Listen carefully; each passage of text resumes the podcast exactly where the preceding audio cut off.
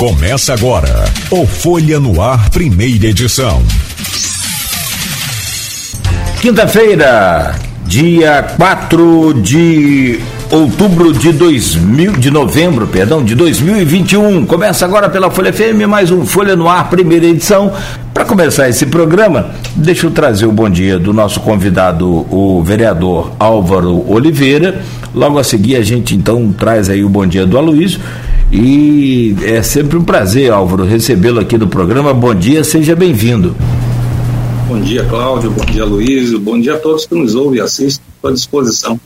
Muito obrigado, vereador. Aloysio, mais uma vez, sempre bom tê-lo conosco também. Bom dia, bem-vindo ao nosso Folha no Ar, primeira edição. Bom dia, Cláudio Nogueira.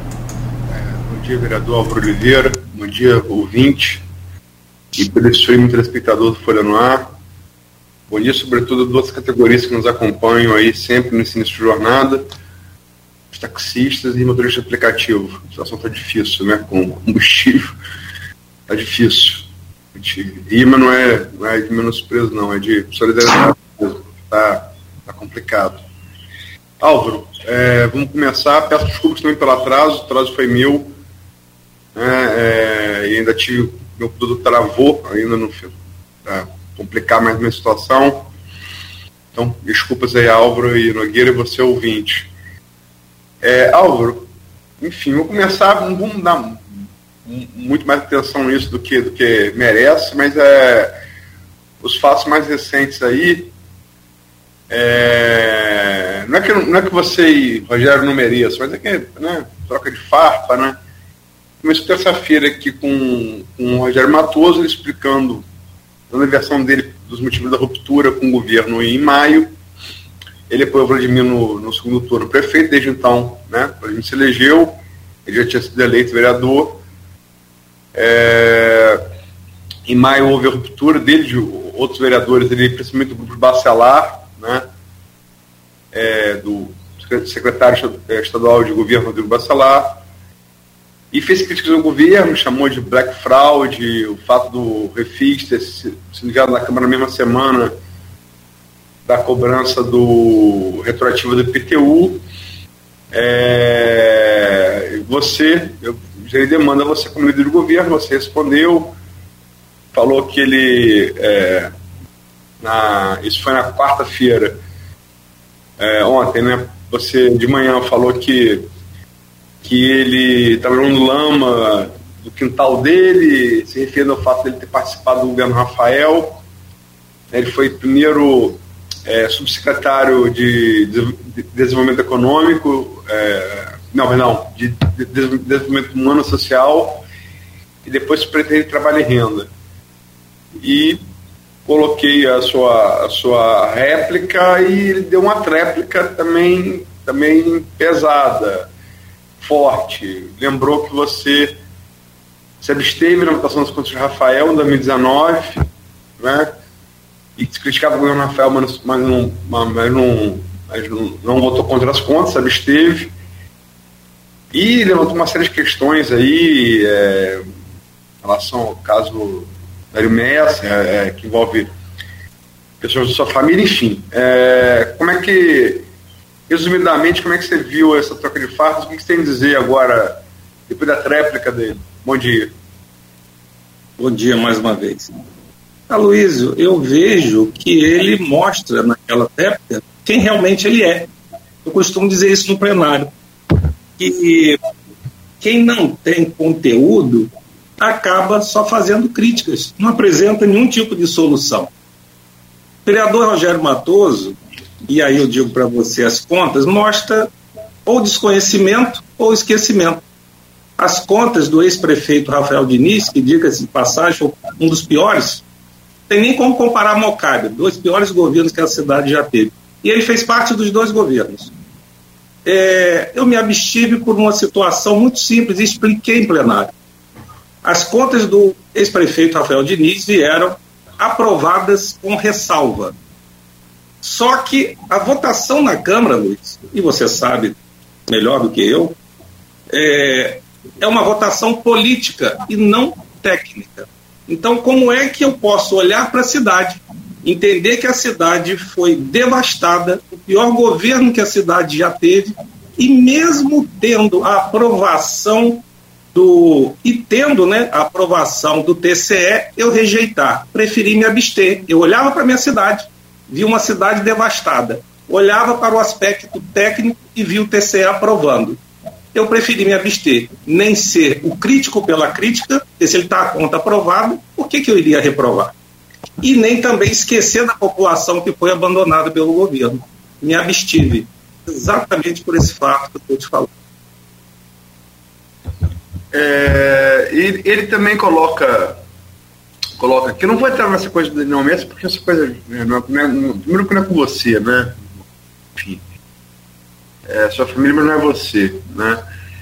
Mas é em relação a em relação a ao IPTU por exemplo que é um assunto que vai tratar aqui ele lembra que irregularidades foram comprovadas na ação do doutor Carlos Alexandre de Azevedo Campos, advogado tributarista, ex-assessor do Supremo Tribunal Federal, que teve aqui nesse programa falando sobre esse assunto e falou antes de, de sair a. Foi antes da decisão, não foi, Nogueira? Antes de eliminar, falou com muita segurança que ele iria derrubar o PTU, como ele já derrubou Sim. o PTU de Rosinha, né? Sim. Como é que você viu essa alegação que se baseia em fato realmente? É, eu vi a entrevista dele, e creio que ele falou que a ação era, era direcionada, não era uma, uma ação para todos, né, a favor de todos. Ele também não alega nenhuma irregularidade, ele alega vício de, de é, intimação. Houve um vício na forma de dar, de dar ciência a você do que você deve. Ele acha que deveria ser é, pelo correio, e foi feito através de diário oficial. E lá em 2015 foi dado ciência a todos, é, diário oficial e mais que pôde. Lá em 2015, se vocês lembram, os carnês vieram informando para que todos procurassem a Secretaria de Fazenda para possíveis irregularidades, caso existissem. Então, ele não disse que a cobrança é irregular, ele disse que a formalização da cobrança foi irregular. Foi isso. Então, ele alega também, eu costumo dizer que a pessoa tem que vir falar com seriedade. É, é, isso não é alfinetando, isso é o dia a dia da Câmara. O vereador disse que é uma black fraude.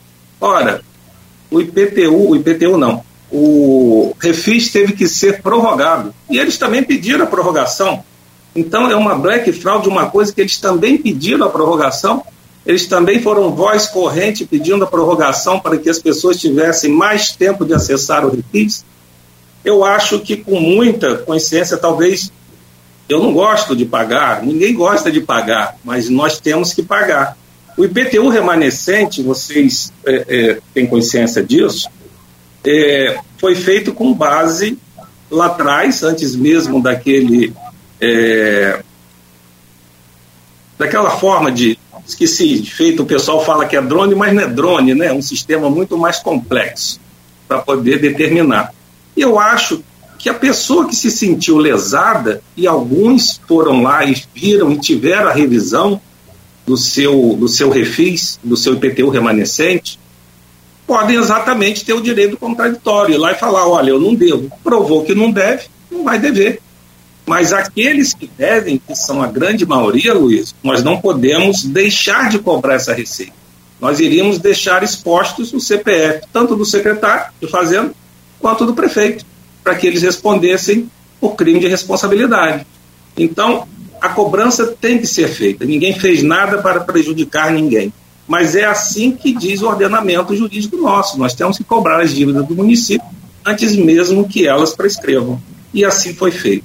Eu acho que o vereador, quando se pronuncia, devia se pronunciar com forma mais, mais coerente, devia se pronunciar para orientar a população e não para prejudicar.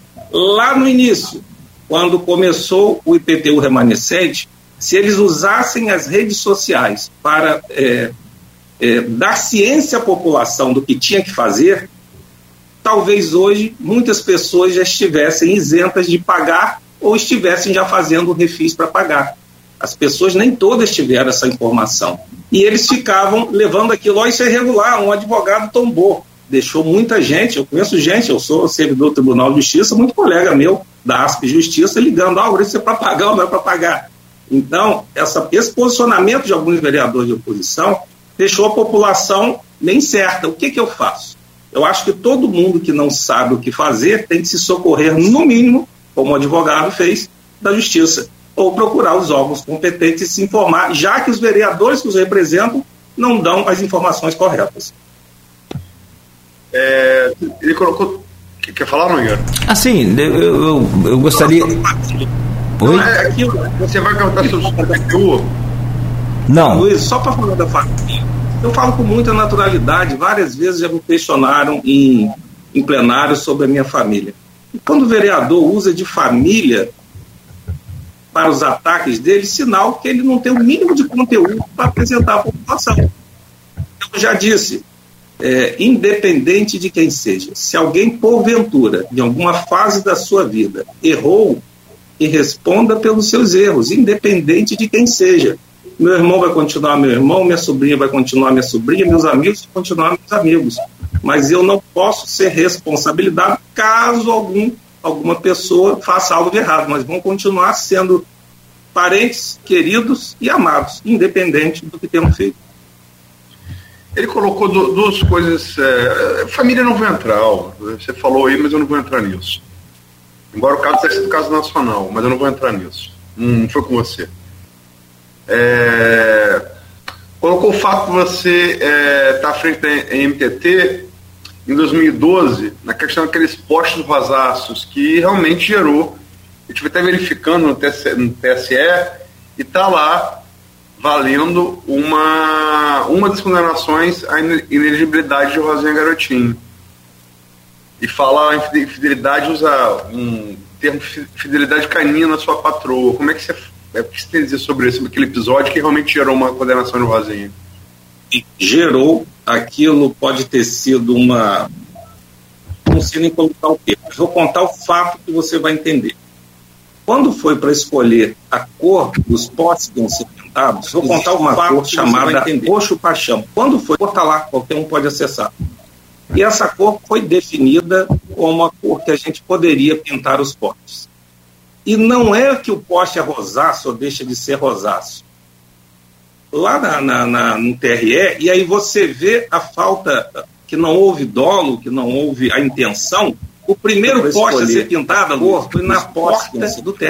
Vou contar uma sinal frente ao posto. Quando foi? Em frente ao TRE. Quem quer fazer alguma coisa escondido, sabendo que está, se já é que está fazendo alguma coisa errada, vai pintar na porta do TRE o primeiro poste? Ele foi pintado na porta do TRE. Então ninguém agiu com nenhum sentimento, ah, vamos fazer rosa ou deixar de fazer rosa. Foi feita uma cor que foi definida, mas infelizmente não é porque ele era rosa é porque o folder da campanha era a cor bem similar, quase que igual. Então foi exatamente isso. Ninguém quis pintar, só se eu fosse doido, né? É, pintar um poste de rosa em pleno período eleitoral. Mas realmente foi uma, foi uma distração que causou realmente um processo contra Chicão, contra Rosinha, e eu acho que ainda está tá vivo esse processo. É, eu conferi ontem, é, é, Álvaro, ele, ele gerou condenação à primeira instância, gerou condenação no TRE e gerou condenação no TSE. Isso eu confirmei ontem no, no, no, no site do TSE. Gerou condenação. Gerou condenação. Nas três instâncias, né? É, só o outro ponto, o ponto objetivo, que ele coloca, é, eu não quero colocar mais um também, é, aí, no caso, a condenação é, uma, é, um ponto objetivo. Ele coloca aqui uma opinião que. É, vou ler o que ele falou melhor. É, candidata da gestão Rosinha, que promoveu é, esse inchaço na máquina, resolve as contas públicas com integrantes legionários presos. Está falando que o governo Rosinha promoveu inchaço na máquina. São acusações que são feitas mesmo ao governo dela como o governo Mocaibe também que você citou, é, e arrasou com as contas públicas, né? E realmente teve, como o governo Mocaibe também, teve integrantes correligionários presos. Como é que você, é, o que você tem a dizer sobre isso? Luiz, posso te falar com números. O número não mente.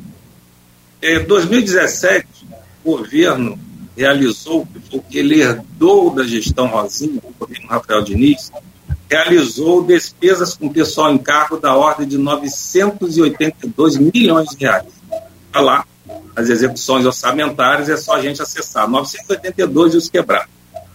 Ele passou para o ano 2018 para 1 milhão e 87. Para o ano 2019, 1 milhão e 47. E para o ano de 2020, 1 milhão e 8. 1 bilhão, né? Ora, quem é que promoveu o inchaço? O governo que ele fazia parte ou o governo herdado pela prefeita, herdado da prefeita Rosinha? Como também, isso eu denunciei em plenária, Luiz, só para ilustrar o inchaço e o que foi feito, mesmo sabendo no ano de 2017 que o TCE disse que não poderia pagar é, salários com royalties a partir de 2021, ele promoveu esse inchaço na Folha. E o pior, vou ler aqui para você, sabe quais, for, quais foram as despesas correntes no ano é, de 2017? 622 milhões de reais. Sabe quanto o senhor Rafael Diniz elevou despesa corrente para o ano de 2018? 777. Para o ano de 2019, 783 milhões. E no ano de 2020, 745. Então ele fez tudo que o TCE hoje já disse, que há muito tempo já dizia, não poderia fazer. Inchar sua despesa corrente, inchar sua folha de pagamento. Ele fez tudo ao inverso do que diz a lei da, a lei da, da né, o ordenamento, até como diretriz para um bom gestor. Então, não fomos nós. Ele foi partícipe, digo, tanto do governo Mocaibe quanto do governo Rafael Diniz. E eu apresento números. Mas quem não tem conteúdo, vou repetir, apresenta somente ataques. Nenhuma solução. Vereador Álvaro Oliveira, o Rogério Matoso, vereador também, é, disse que, aliás, na campanha eleitoral, primeiro turno, ele apoiou o doutor Bruno Calil. No segundo turno, ele apoiou né, o Vladimir Garotinho e ele disse: para campanha eu prestei e agora eu não presto mais. Nessa, nessa, nessa réplica e tréplica aí com o senhor, ele inclusive divulgou alguns vídeos falando que do apoio dele a Vladimir e também Vladimir apoiando ele. Como é que fica essa, esse momento aí de campanha e agora? Eu me reporto ao que eu vivo no hoje e vejo como o vereador se posiciona no plenário da Câmara, da Casa. Basta vocês assistirem uma sessão. Eu costumo até, eventualmente, chamá-lo do vereador Rogério Diniz, porque ele se pronuncia de forma muito similar na entonação, na maneira de falar, no que sabe tudo, mas efetivamente, proposta, ele não faz nenhuma ele só vai lá para atacar e de forma pessoal, como fez na, na, na tréplica. Ele não apresenta nenhum tipo de solução. Então, é, se ele prestava ou não, não me cabe dizer. Eu digo como ele se posiciona no plenário da Câmara. Ele é uma pessoa que eu entendo hoje, pode ser que mude, pessoas têm o direito de mudar. Se alguém errou, eu erro, eu tento consertar. Se ele está se posicionando de maneira diferente ou correta, vermelheira, se ele trocar a maneira de agir, as portas estão sempre abertas. Agora, nesse atual momento, com, com seu posicionamento até contrário à população, por assim dizer, não, não vejo, não vejo que ele se posiciona, é, ele seria muito útil hoje. Amanhã é outro dia. As pessoas, como eu disse, têm o direito de errar, refletir e mudar. E esse direito tem que ser dado a mim, a ele, a todos nós. Para finalizar esse assunto, Alvo, e partir para outro, outras pautas, eu falei muito com, desde terça-feira com, com o Rogério contigo, né? Apurando. E ontem à noite, é, Rogério me ligou, é, já divulgado, divulgado por você ser entrevistado de hoje, ele, ele pediu para falar aqui no, no, final, quando encerrasse o bloco, e eu transmito aqui a, o que ele disse, uma mensagem para você. Paz e bem, saúde em Cristo. O que ele me disse ontem à noite, estou transmitindo a você. É, também falo a mesma coisa para ele. Você vê que quando eu me posicionei enquanto vereador, eu me posicionei contra a pessoa dele. Então, acho que não basta nós desejarmos paz em Cristo. Nós temos que estar vivendo a paz de Cristo. Então, Rogério, você sabe disso, falo com você é, tranquilamente. Ontem mesmo cumprimentei como se nada tivesse ocorrido, porque eu não levo isso para o lado pessoal. Eu levo isso como um destempero da sua parte. Mas você sabe que você é uma pessoa que eu gosto, mas infelizmente nossos posicionamentos neste momento são completamente diversos. Você sabe que eu, durante quatro anos, combati o governo que você fazia parte contra tudo que foi feito contra a população, onde você fazia parte do governo. Mas estou disposto, não só eu, como todos nós, queremos ver a cidade unida, gente, em própria população. Alguém quer alguma coisa contra que seja contra a população? Não, mas para isso nós temos que abrir as portas. Não adianta subir aqui ou falar ali de família, de erros, sem chegar e falar, gente, vamos trabalhar junto, vamos ver o que, é melhor para a cidade. As portas, Rogério, estão abertas. E digo mais, não, não deseja apenas a paz de Cristo, viva a paz de Cristo. É isso que nós temos que procurar fazer. Bom, virando a, a, chave então, e tomara que todos possamos viver nessa paz, né? É, sobre o IPTU, vereador, o, é claro, quem deve tem que pagar, né? não tem discussão. Agora, tem muitos erros. O senhor falava até num, num sistema mais dinâmico, mais moderno do que o próprio drone, enfim. Não teria como a Câmara ter analisado melhor essa, essa, essa, essa cobrança desse IPTU remanescente? Uma proposta, inclusive, que eu me lembro, o próprio Fred Machado comentava aqui com a gente sobre a divisão anual desse IPTU, uma forma de regularizar isso mais é, brandamente, em pleno a pandemia. Olha só, é, nós realmente, o vereador Fábio Ribeiro chegou a falar sobre essa proposta, isso não passa pela Câmara, isso é um ato do Executivo. Mas mesmo assim, nós somos representantes do povo, temos que nos posicionar. Tentamos fazer com que isso ocorresse, mas a equipe é, é, econômica entende que a melhor forma é essa. Então, nós não podemos influir. Então, são duas casas diferentes, com pensamentos até coincidentes também apresentamos nossas propostas e tudo entregue para o estudo da equipe que gera a cidade da forma na Secretaria de Fazenda, que é uma equipe que, que, por sinal, muito competente. Pode cometer alguns equívocos, mas muito competente. Álvaro, a questão do, do Código Tributário. É, antes da tréplica de, de Rogério, na sua, na sua réplica, você colocou que você admitiu realmente que houve. O próprio Fábio Ribeiro admitiu aqui nesse programa. Sim. Que foi. Que foi. Poderia ter sido melhor debatido com a, não só com a Câmara, como com a sociedade. Vladimir Garotinho admitiu isso também aqui nesse programa. E você admitiu é, ontem na, na réplica Rogério. E você falou que após a aprovação do TAG, em termos de ajustamento de gestão com o TCE, da Prefeitura de Campos com o TCE, que o objeto central já não existia mais, né, mas estavam ainda pequenos ajustes a serem feitos. Que ajustes são esses? Você, veja bem, Luiz, na, na época das discussões acaloradas entre as sociedades, as entidades de classe, a Câmara, alguns representantes, alguns pontos eram básicos. Eram é, o ITBI e as taxas de obra. Taxa de obra é uma taxa nós, só para quem faz, faz obra. Esses foram os pontos atacados, foram os pontos de divergência. Então agora nos resta saber, e a equipe econômica tem que ver, o que ainda é necessário ser feito e que não houve nenhum tipo de de, de divergência e que é necessário para que a cidade continue andando. Não é necessário, é, é, é, é necessário do ponto de vista tributário e para ajudar também o município. Ora, gente, nós não podemos ficar contando que o dólar está em alta, que o petróleo, é, e por sinal, está excelente para a gente, né? Nem para todos nós como cidadãos, mas para o município excelente essa alta é, do petróleo está fazendo com que nossa arrecadação aumente. Você disse no início do programa brincando, mas ninguém aguenta mais pagar sete reais de, de gasolina. O interessante, Luiz, só para constar aqui, eu não vejo ninguém fazendo manifestação contra isso. Antigamente se fazia manifestação com aumento de 10 centavos. Mas vamos seguir.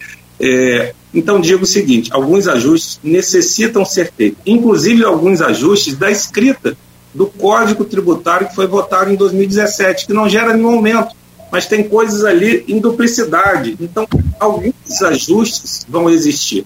Quais ainda estão sendo estudados? Mas, com certeza, pequenos ajustes, eu digo que essa alteração do Código Tributário era uma alteração mais robusta, agora vai se reduzir a pontos que necessitam ser ajustados. Mas isso nós dependemos do estudo por parte da equipe econômica. A gente vai fazer em vez de três blocos, normalmente acontece, devido ao meu atraso, pelo qual peço mais uma vez desculpa, a gente vai fazer dois blocos. Então vamos pegar pautas do. uma pauta do segundo bloco também, que seria o segundo bloco para dividir pela metade. E no próximo bloco está pautado a eleição mesa diretora. A eleição mesa diretora ela tem que ser ano que vem. É, é, tem que ser. É, logicamente que a prerrogativa da, da marcação cabe ao presidente é, Fábio Ribeiro, mas ele tem que cumprir é, o estatuto que determina que tem que ser ano que vem. E a gente está ouvindo várias, várias, é, várias conversas de bastidor. Nesse programa aqui, duas semanas, é, o vereador Elinho Naim é, deixou aberta a perspectiva de poder ser, sim, um dos, um dos candidatos da oposição à, à presidência. Se cogita Rogério Matoso também. E Rogério é, falou que não, não, conversou com ninguém sobre isso ainda. É, e os nomes que se cogitam, quer dizer, que não, que não do governo, por óbvio, qualquer governo sempre tem um nome à presidência da Câmara. É, também um nome que seria um nome mais consensual, que seria o, o independente, e tem tido uma postura bem independente mesmo, é, que é ex-presidente da Câmara, Fred Machado. Né? É, você ouviu mais algum nome da oposição e do governo? Vai ser mesmo Fábio Ribeiro? Vai ser reeleição? Isso está assentado juridicamente? Ele pode ser, ele vai ser? Aloysio, eu acho que são legítimas todas quaisquer candidaturas à presidência da Casa. É, tem muita variante ainda. Como você disse, tem que ser feito até o final do ano que vem, vai ser pautado pelo presidente. Nós temos várias outras, outras possibilidades. Por exemplo, nós fazemos parte de um grupo político, eu, Fábio, outros vereadores. Nós estamos aguardando os posicionamentos que serão dados, e aí já adiantando outra pergunta que você vai fazer, é, só vão ser, o nosso grupo só vai se posicionar quanto candidaturas. O governador já é certo, estamos, estamos alinhados com o governo do Estado. Mas nós temos outras candidaturas, deputado estadual e federal, que só vai haver esse posicionamento após a virada do ano. Então, acho que isso tudo é variante para a eleição da mesa. O Fábio, que faz parte do grupo, pode vir candidatar? Pode, mas também não pode. E outros. Então, é, com muita cautela, eu acho que nós temos que aguardar a virada do ano, porque o nosso grupo político vai se posicionar. E aí sim, nós vamos saber quem representando o nosso grupo vai concorrer à eleição da mesa da Câmara, e pode ser o próprio Fábio Ribeiro. Mas também, se Fábio for, é, é, o nome dele vier a disputar algum cargo, teremos outro nome concorrendo à presidência. É, se fala, como se falava desde a da primeira eleição, além de Fábio e no vice-presidente, né, é, acabou se elegendo vice-presidente, Juninho Virgílio. É, e os dois são cogitados também para vir a estadual. Você falou corretamente, e você antecipou realmente, seria minha próxima pergunta. As coisas estão casadas, né? Tanto do governo quanto da oposição, a, a, hoje pré-candidaturas, mas que vão ser confirmadas no tempo hábil no que vem, no primeiro semestre, candidaturas a deputado estadual, federal, né? governo e presidente em, em 2022. É, você hoje, é, dizer, estando casados e Juninho e, e, e Fábio sendo é, pré-candidatos à, à horas se cogita isso com mais força, horas com menos. Como é que você, vai, você acha que é, essa, essa definição vai influenciar a eleição mesmo diretora, é no mesmo ano, E até quando isso vai acontecer, na sua, na sua, na sua projeção? Creio que a partir da virada do ano as coisas começam a se definir. E nós vamos saber exatamente quais vão ser os nomes que o nosso partido, o nosso grupo político, vai, vai é, utilizar nas eleições para estadual e para federal. Então, os que estiverem na Câmara automaticamente começam a conversar para saber qual é o melhor nome para disputar a mesa. Se é que algum de nós né, vai sair para candidato a deputado federal ou estadual. É, eu digo se é que vai sair, porque pode sair como pode não sair. Entendeu? São vários nomes. O partido não é feito só de dois nomes, tem dezenas de nomes. Então nós temos que aguardar, como eu disse, e falo isso com muito cautela, me perguntar, meu Deus, se é candidato, eu não sou candidato a nada. Quem define essa caminhada política é um grupo político. Então, eu estou aguardando e espero a virada do ano posicionar com mais tranquilidade e certeza. Mas eu fechar esse bloco, Álvaro, e partir para o próximo, não que o assunto termine nesse bloco, é, são cogitados, quer dizer, dois nomes do, do seu grupo político, o grupo político do prefeito Vladimir e do ex-governador do Garotinho, né? É, são dois nomes são, são títulos certos, né? até porque são naturais em qualquer lugar do mundo, que são os atuais detentores de mandato. Federal Clarissa e estadual Bruno Dauari. Clarissa Garotinho e Bruno Dauari. É, o próprio Garotinho, é, é, se tiver condições jurídicas de elegibilidade é um nome considerado certo também, se, se, se puder ser candidato, e certamente candidato forte, né? Tem muito voto na, na Baixada, muito voto na Serrana, aqui no Norte também, no Norte Fluminense.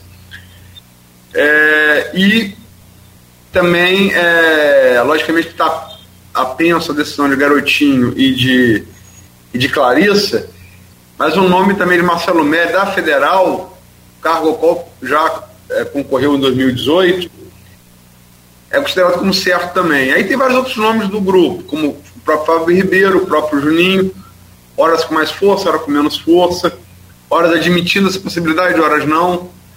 Você acha que escapa muito desse, desses quatro nomes, desses quatro nomes que eu falei inicialmente? Clarissa, Bruno, Garotinho e Marcelo. E aí, a depender, Fábio e Juninho, foge muito disso? Olha só, como eu disse, as decisões não foram tomadas. Os cinco, e a gente espera com muita ansiedade é, a definição se o garotinho vai poder vir ou não, até porque ele é uma liderança nata, todos, todos sabem disso, e é um grande puxador de voto. E eu costumo dizer, até falando de brincadeira, que por mais que diga, o nosso acaba a eleição passando pelo garotinho, seja Vladimir Garotinho, Clarissa Garotinho ou Antônio Garotinho. Então, Primeiro vamos definir as grandes, as grandes candidaturas. O Mérida é sim, faz parte. É, gosto muito, um abraço, Marcelo Mérida. E quanto aos outros deputados, seja estadual ou federal, eu prefiro aguardar, porque se você fala assim, ah, é Fábio, é Juninho, acaba mostrando algum tipo de preferência. Eu acho que anda por aí, mas eu prefiro aguardar a definição das nossas, das nossas é, lideranças que traçam as diretrizes e pensam política com mais propriedade do que eu. É só para é, só complementar, desculpa, Nogueira. É, você falou em, em, cinco nomes, na verdade eu falei seis. Tem Bruno Dauari também, que você não citou. Ah, sim, com, com certeza, natural, candidato natural também, do nosso grupo. Então são. Mas, a pergunta só para definir, você acha que foge, foge Garotinho falou aqui nesse, não, nesse programa. Não, só desculpa, Garotinho falou. Desculpa, o Garotinho falou que em vez de quatro poderiam ser cinco nomes. Então, mas você acha que foge muito desses seis que eu citei? Não, creio eu que passa por aí, mas se houver algum outro, uma outra surpresa, a definição passa pela conversa com as nossas lideranças. Então, mas hoje está caminhando por esse conjunto de nomes que você falou. E a possibilidade de Garotinho deixou aberta nesse programa aqui de vir governador, você acha que ela é realmente. Existe alguma coisa para além, do, para além do, do balão de ensaio? Do tubo de ensaio, perdão? Rapaz, eu prefiro me abster dessa pergunta, porque garotinho, a gente, ele, ele sempre está vendo um passo à frente. A gente nunca sabe o que ele está imaginando lá na frente. Então, prefiro deixar essa pergunta no ar E a gente até colocar ele para responder essa pergunta. ele, ele respondeu aqui, deixou aberta a possibilidade. Sim, se está aberta, estaremos abertos a essa possibilidade. Mas eu creio que hoje, amanhã é outro dia, mas hoje a, a definição pelo governador já está dada até pelo nosso prefeito, disse que ele, ele apoia Cláudio Castro. Para fechar, Nogueira, eu sei, eu sei que eu estou toda hora falando isso e, assim, é, desculpa. É, você não acha que essa, essa, essa, abertura de garotinha, a possibilidade de vir a governador, ela não é o famoso bode na sala que acontece na, na, na, na política, né? Pode estar acontecendo agora com o Eduardo Paes, com, com o Santa Cruz, em relação a Cláudio Castro. E pode ser de garotinho também, ele acenar com a pré-candidatura dele para tentar fortalecer é, ele é, é, o grupo aliado de Cláudio Castro, como você colocou, o Vladimir já, já endossou isso. Mas tem também ali o principal opositor de vocês aqui em Campos, que é Rodrigo Bacelar, numa posição de muita força, secretário estadual de governo, que é uma parte de é, muita força em qualquer governo, né, ocupada por Rodrigo. É, é, esse aceno de garotinho em poder vir como, como, como, como é, a, poder concorrer governador, não pode ser um bode na sala para Cláudio Castro, para pressionar o governador, a dar mais espaço ao grupo de vocês, é, em detrimento do de Rodrigo? Olha só, nós não podemos subestimar, como você disse, é um ótimo articulador político, e aí, vamos aqui dizer, a liderança política garotinha em contesta, mas também temos que tirar do chapéu, o deputado é um excelente articulador político. Não é uma liderança política, mas é um articulador político. E. Rodrigo, né? É, Rodrigo. Eu prefiro manter a minha cautela. Eu acho que essa pergunta tem que ser dirigida ao ex-governador Antônio Garotinho. Porque às vezes eu posso falar o que eu penso e as pessoas entendem, entendam que é o pensamento do governo. Eu prefiro me reservar e ter cautela nesse, nesse momento, nessa avaliação. Mas, Álvaro, é, ressalvado aqui, inclusive por mim, que é só seu pensamento, que não é, você não podia dizer o que você acha? prefiro você, é um ótimo analista político. Eu não posso dizer, não, você é ótimo. Então, você já feito as análises e agora cabe ao nosso ex-governador e líder, Antônio Garotinho, é, você conversar com ele e ele conversar com você. Você sabe que ele é uma pessoa de muito bom trato, tem certeza que a conversa vai ser eu gerei demanda a ele da, da, eu gerei demanda ele na terça-feira, como fiz a você, sobre o que o Rogério falou, que não respondeu não. Mas enfim, governador, se quiser se manifestar, como já, o senhor já fez aqui no, no, no programa, estamos aí, vamos estar sempre abertos aí a ouvi-lo. Perfeito, perfeito. O homem tá, tá retido aí, não solta nada. Não, acho que é, é, é, bacana essa coisa de, de grupo, e aí você entende como é que funciona um grupo, é, pode dar uma microfonia, né? mas o comentário não, não vai fazer mal a ninguém, não. Mas que ele apontou, que mostrou até, falou até em alguns números aqui numa pesquisa, não falou qual a, o, o instituto, né, Luiz? Mas falou que estava até em primeiro lugar nessa pesquisa. Para governador. Voltamos no programa de hoje, onde conversamos com o vereador líder do governo na Câmara Municipal, Álvaro Oliveira. Luiz, eu peço a você a gentileza de abrir esse bloco novamente aí, por favor. É, Álvaro, o assunto que ficou pautado do próprio bloco anterior, que a gente dividiu, eram três, dividiu em dois. É, é lógico pedir para um líder de governo analisar o governo até capicioso, mas enfim, pedimos a todos aqui é, e peço que você tente ser o mais exemplo possível, tente associar a sua condição de líder do governo para analisar. É, estamos chegando aí a, ao 11 mês, quatro dias, 11 mês de governo é, Vladimir Garotinho. Nota de 0 a 10 por quê? Olha só, eu, eu vou analisar de forma isenta assim e digo a você, mesmo até sendo líder do governo, tem posicionamentos que eu falo, olha, isso não defendo, eu não, eu não consiga defender.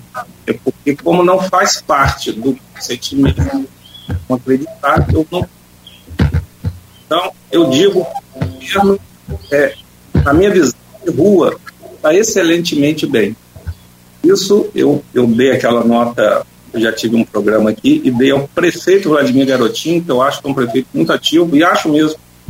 Está é, tá em todos os lugares, não foge a nenhum tipo de demanda, responde, acho até que eu não faria isso, responde a tudo, demandam responde que eu digo até em forma de resposta, quando é demandado uma, no embate, por exemplo, é, é. Mas é uma pessoa que trabalha muito, eu até falo que tem que ter mais um, um regramento, senão acaba estourando seu, na sua parte funcional do seu corpo. Trabalha muito e pensa 24 horas por dia na população de Campos, é, até esquecendo a sua própria casa. Tem em casa de noite, uma hora, 11 horas, fica naquela prefeitura como se fosse a casa dele. Então, boa nota 9,8, 9,8, e 10 só em cima, e tem muita coisa ainda, inclusive esse regramento dele na vida particular, na vida profissional e particular, eu acho que é ponto que tem que subir no seu regramento. Quem vive com vida só voltada para uma coisa. Mas acho que internamente seu governo, eu daria uma nota um pouco menor, que precisa aparar algumas arestas, precisa ter um melhor entendimento entre parte técnica e parte política. As coisas precisam ser melhores conversadas. Não pela falta do conceito, mas porque a equipe técnica, às vezes, não entende que é bom você tomar uma decisão conversando com todos os atores envolvidos na Câmara e posteriormente vão ser envolvidos na Câmara. É, por exemplo, vamos chegar, ontem começaram a tramitar, é, ainda não recebemos, né, começou a tramitar, recebendo algumas matérias da área social. Já pedi ao presidente Papo para solicitar a presença do secretário de Promoção Social, dos seus técnicos, para explicar o projeto a todos aqueles que querem entender. Porque a Luísa, as coisas têm que ser as claras, tem que ser assim. Então, dou uma nota 8,9 a, a todo esse, esse aparato interno. Precisa ser melhor azeitado, melhor ajustado.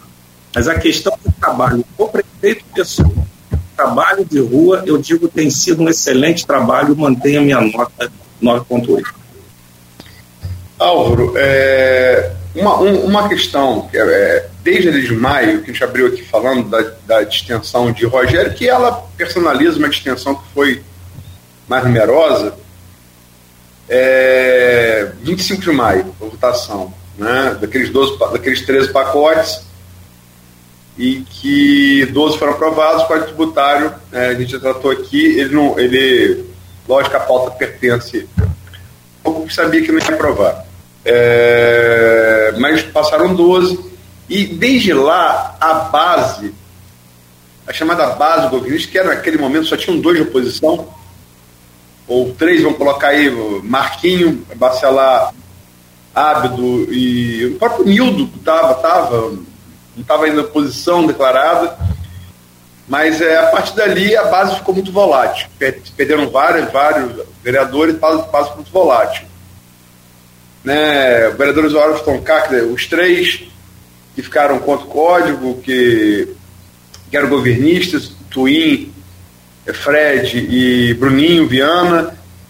Uh, os do PDT, umas, uma, algumas horas votam, os do PDT, umas horas votam o governo, outras horas obedecem é, as, as, é, as diretrizes é, de, de Caio Viana, o atual secretário de Tecnologia de Niterói, disputou-se com o turno Vladimir. Enfim, tem alguns outros vereadores é, é, é, que ora estão com o governo, ora não estão. É, você, como líder de governo, como, é, qual hoje é a base de governo na Câmara Municipal de Campo? Pois, nós temos, eu posso dizer que nós temos Claro que divergências de pensamento sempre vão existir, e aí entra a parte de convencimento também passa por você ter um melhor diálogo com os diversos secretários, com as diversas ações que estão sendo feitas. porque às vezes você entende uma coisa que chega e não é exatamente o espírito do que se quer. Então precisa ter um melhor diálogo. Mas creio que hoje, com todo esse essa essa, essa volatilidade, nós temos uma base consolidada, podemos dizer, em torno de 15 vereadores.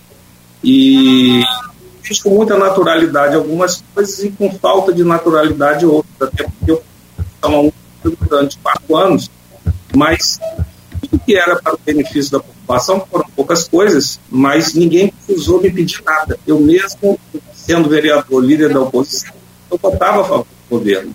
Entendia que era para o bem da população. Porque eu fico assim, alguns, alguns vereadores ligados à base da oposição, vamos dizer, né, o grupo de oposição, são contra porque são contra. Ou seja, quem é contra porque é contra, é contra a população de Campos. Você nem analisa o que está vindo para a Câmara e acaba votando com fígado. Tanto é que agridem é, semanalmente, tem alguns vereadores que só falam da família dos outros. Ora, isso é péssimo para a Câmara. Foi assim que a Câmara foi renovada, inclusive eu fiquei suplente mais uma vez, se ficar a terceira vez, vou pedir música do Fantástico, é, né, três vezes suplente, só música do Fantástico. Então foi assim que a maioria da Câmara foi renovada. E a Câmara perdia sua credibilidade, ficava aqueles discursos, né, um querendo falar o que não era verdade, outro querendo denunciar não era ouvido. Bom, isso causou um desgaste terrível. Então, acho que hoje nós creio que nós temos uma base consolidada dos vereadores. Poderia citar esses 15, por favor? Rapaz, se eu falar com você, eu não posso dizer que é Alzheimer, não, mas eu estou esquecido. Se medo de esquecer o nome, o cara ainda lá na casa Mas são. É isso, você está pensando que é brincadeira? Mas são. Eu, eu geralmente anoto tudo agora. É, vamos tirar os que são da oposição. Fica vamos melhor? Lá. Vamos lá. Vamos lá, oposição. É, Nildo, Marquinho, Elinho, Rogério, Igor. Hábito. Hábito. É, vamos colocar o que você chama, você chamou os três independentes. É, Bruninho, Tuim e Fred. Faltou um aí. É quem? Faltou um aí. Igor Pereira falou. Elinho, né? Até a gente não área, a gente tem que ficar olhando, não só eu, como todos, a gente não consegue lembrar de cabeça de todo mundo. A gente olha para o painel e começa a lembrar. Então eu sou péssimo de nome, eu costumo dizer. Minha e você falou? É você falou? Acho que não, acho que é Linho. Acho que é Linho. Então, na minha vida particular, fisionomia, eu não sou de nome. E fico com medo de falar, eu falei os outros, que os meus colegas que estamos juntos são os outros. Eu fico com medo de esquecer um colega que está do meu lado e acabar apanhando ele. Mas é, você colocou aí vereadores que. É, que os, os do PDT, por exemplo, você está contando na base, né? Estou contando na base. É, não... Mesmo que de uma maneira ou outra, como você disse, uma certa volatilidade por uma matéria ou outra, por entendimento, mas são bases do governo hoje sim. Tá, vamos colocar assim, base, base é, segura, base sem volatilidade que os hoje se colocam como segura. Amanhã, que surge matéria uma maior, hoje, seguramente, nós temos os 15 votos. Hoje. Política é muito tem aquela questão da nuvem, né? Mas hoje nós temos a base consolidada de 15 votos. É a frase de Magalhães Pinto. Eles é, exatamente. Um dia como nuvem. Cada hora que você olha, está de um jeito. É, tinha uma pergunta, antes de entrar em eleição, que a gente já tratou aqui no bloco anterior. Só fiquei na. Desculpa, Luiz. Pode falar, desculpa. Não, perdão te interromper aí, eu só fiquei na dúvida aqui. Anderson de Matos. Anderson de Matos, acabou, fechou. 10, é. Esse que. Ah, então fechou. Fechou. Obrigado, Nogueira. Fechou. Graças ao arquivo aqui. Eu ia procurar também, mas estive conversando com o Álvaro, não procurar. Da oposição, me dou muito bem com, com o pastor Antes de Matos, me dou muito bem com ele, é da oposição, creio que. que é, é, mas me dou muito bem com ele. Tem pessoas que, mesmo sendo da oposição, falar a verdade, me dou bem com todos, me dou bem com a Elin, que é meu primo, até com o Rogério eu me dou bem, ele fala, eu, eu entendo que ele fala isso da boca fora, infelizmente tem pessoas falando assim. Me dou bem com o próprio Marquinhos, que é a oposição ferrenha, dou bem com tudo, para falar a verdade. Tem uma pergunta aqui, feita pelo ex-secretário de governo, você citou muito o governo Rafael Diniz aqui de maneira muito crítica, e um dos secretários dele fez uma pergunta para você aqui no grupo de WhatsApp do programa, no qual você faz parte, inclusive, Alva. Hum. O Fábio Baixo, Fabão Baixo, conhecido como Fabão Baixo, advogado, ele pergunta aqui você. É, perguntou desde ontem, né? Em termos de condução dos trabalhos, como o vereador visualiza a diferença de gestão no, no legislativo e executivo no lapso de seus mandatos? Condição de trabalho? É. Condução, Olha, condução, condução. Condução, olha só, foi uma. Eu tive uma certa dificuldade de me entender nessa posição de polos opostos no início. Estou sendo sincero, colocando aqui uma. Eu, eu fiquei meio perdido em entender que eu fazia parte de um grupo e de um novo governo. Isso foi o dia a dia que me trouxe a realidade. Porque eu já. Eu, eu, eu a condução antes era um, um ambiente onde nós tínhamos a porta trancada, fechada, nossas matérias dificilmente iam à pauta.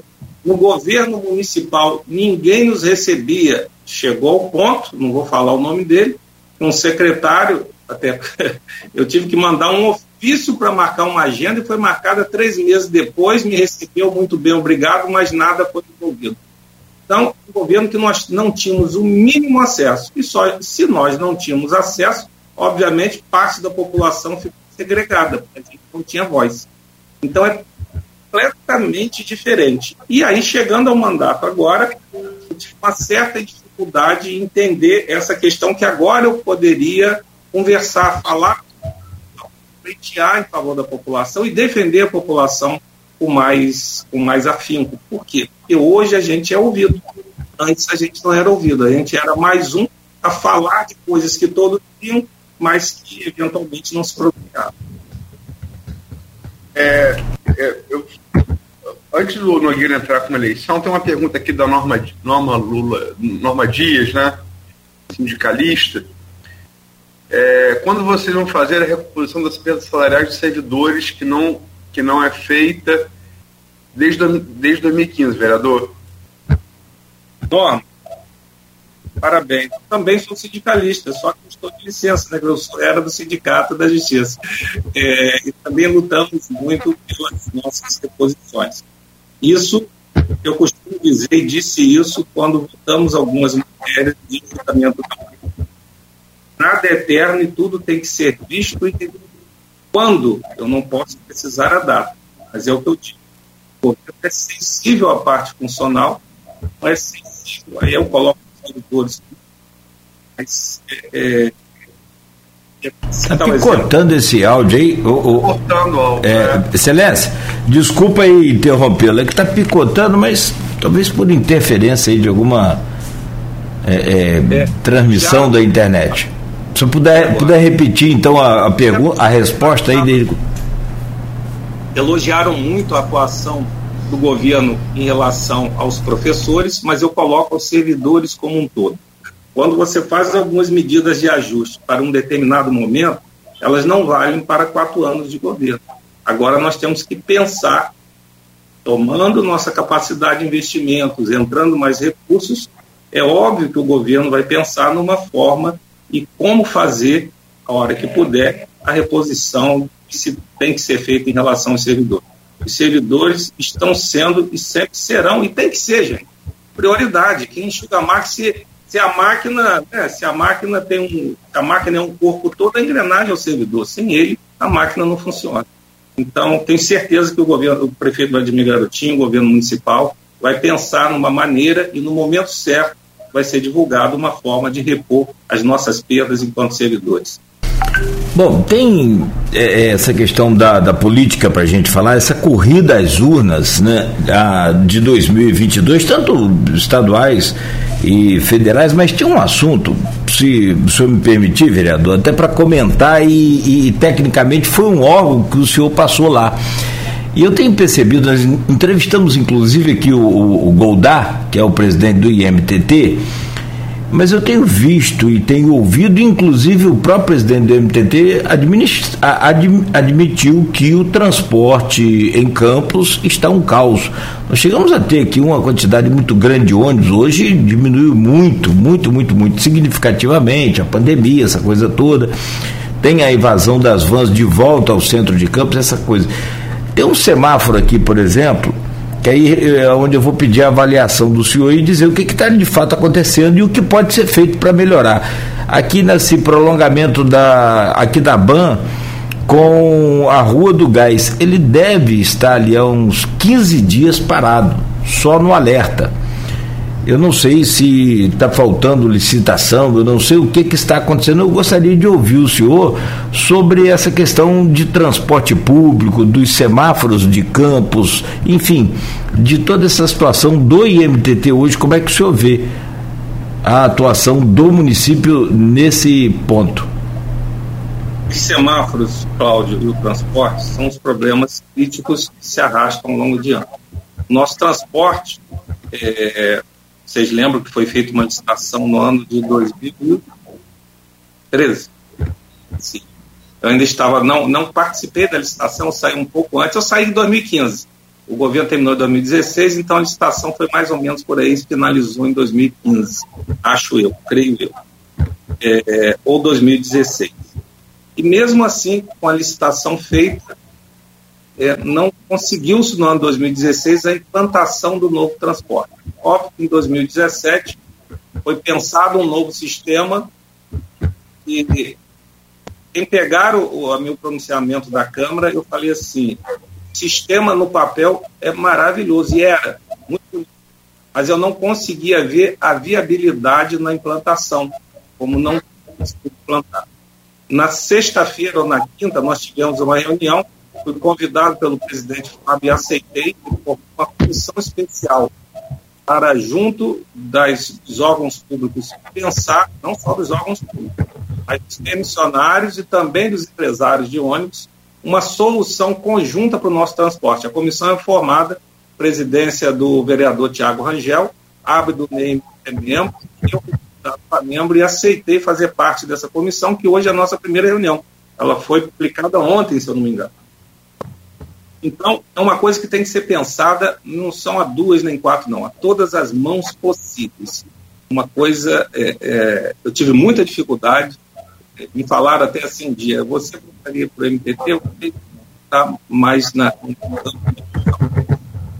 cota do que eu pude à época, não sair antes de tentar a implantação, que a gente, a gente acha que sabe tudo também tem que fazer minha culpa, que eu achava que sabia tudo, mas é muito mais difícil do que a gente acha que sabe.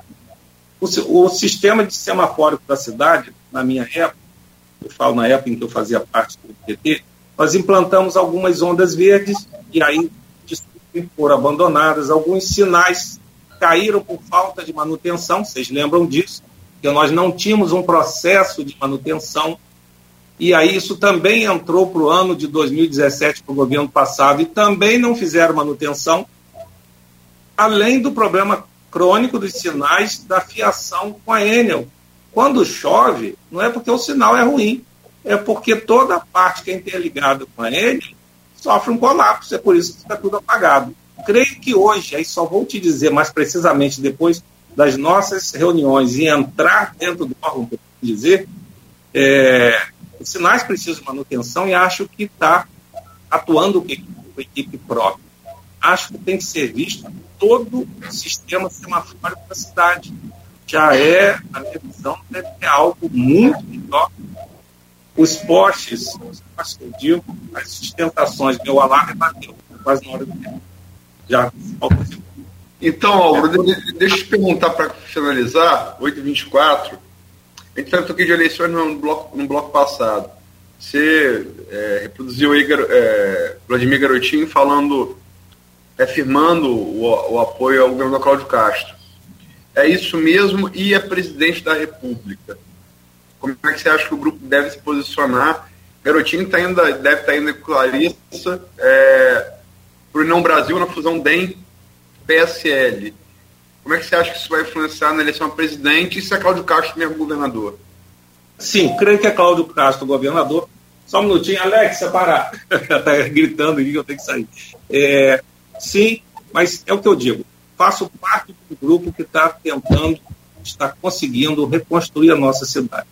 Então, se politicamente nós assumimos o, o risco de fazer acontecer, estamos fazendo acontecer, eu tenho que acreditar que as decisões vão ser o melhor para o meu grupo e aguardar a virada do ano. Eu sei que vocês, todos nós temos, é, ficamos ansiosos por saber quem é isso, quem é aquilo, mas eu prefiro esperar a virada do ano. Não gosto de me pronunciar sem saber o final da história, por quê? Porque eu posso falar e entender ele de maneira errada. Então, vamos aguardar, mas é Cláudio Castro, sim. A nível federal, vamos aguardar o nosso grupo se pronunciar. E, repito, a partir da virada do ano, nós teremos definição de todos os números. Federal, estadual, Senado, todos vão estar definidos. Clarissa, senadora? Vamos esperar a definição para a virada do ano. Mas foi uma grata surpresa, parabéns à deputada Clarissa em ter aparecido de forma espontânea uma pesquisa ao Senado. Nós tivemos aqui. Isso. O, o, o garotinho representa diversas pessoas porque virou sobrenome, de uma maneira ou de outra, definem o caminho do nosso grupo. É o Antônio Garotinho, o Vladimir Garotinho, a Clarice Garotinho, a Rosinha Garotinho. Então, os garotinhos, é, é, o nome garotinho, de uma maneira ou de outra, interfere é, positivamente para os destinos que nós vamos caminhar. Eu ia falar a quantidade de representantes, por exemplo, na LERJ, tivemos aí agora recentemente duas perdas né, lastimáveis, a do João Peixoto e a do Gil Viana, né, e é preciso, evidentemente, que preencher essa, essa lacuna aí politicamente, que como seres humanos, é claro, impossível. Pode interrompendo, que eu já fico ansioso, que eu sei que eu tenho que sair é, defende duas candidaturas federal, duas estadual, outra parte do grupo defende que tem que ser mais gente, por isso que a gente tem que aguardar. É, é muito difícil posicionar agora, e aí você fala, ah, não foi isso que você disse. Eu detesto desdizer o que eu já disse, mas é por aí. Parte do grupo define, é, prefere que sejam duas e duas, outra parte prefere que tenha mais gente porque há espaço. Então, essa definição eu prefiro aguardar. Bom, perfeito. Sua hora já fechou aí. Você tem agenda agora às 8 e às 9 horas, então estamos em cima da hora. Eu te agradeço demais, Álvaro, pela presença aqui no, no Folha Noir primeira edição. Boa sorte, bom dia e obrigado pela entrevista. Eu que agradeço, obrigado Luiz, obrigado a você, os ouvintes da Folha. Desculpa se eu eventualmente não pude dar algumas informações que todos nós queremos saber, inclusive eu, mas eu não quero virar o palpiteiro de plantão. Prefiro esperar as questões serem consolidadas. Tá bom, amigos? Forte abraço, fiquem com Deus. Aloysio. Agradecer Álvaro, é, pedir desculpas pelo meu atraso, mais uma vez. E, Álvaro, ele tá aí, tá aí ainda? Tô. Paz de Cristo para você, Rogério. Para todos nós. Rapaz, eu ontem cheguei na Câmara, a primeira coisa que eu fiz foi lá cumprimentá-lo. Eu gosto de Rogério, ele sabe disso. Mas eventualmente ele fala demais, mas está tudo certo. Está valendo, como diz o outro, está valendo. Bom dia para o senhor. Um abraço e obrigado aí. Desejar um bom dia a você aí, né? Bem iluminado, né? com muita paz e amanhã né? estaremos de volta às sete da manhã.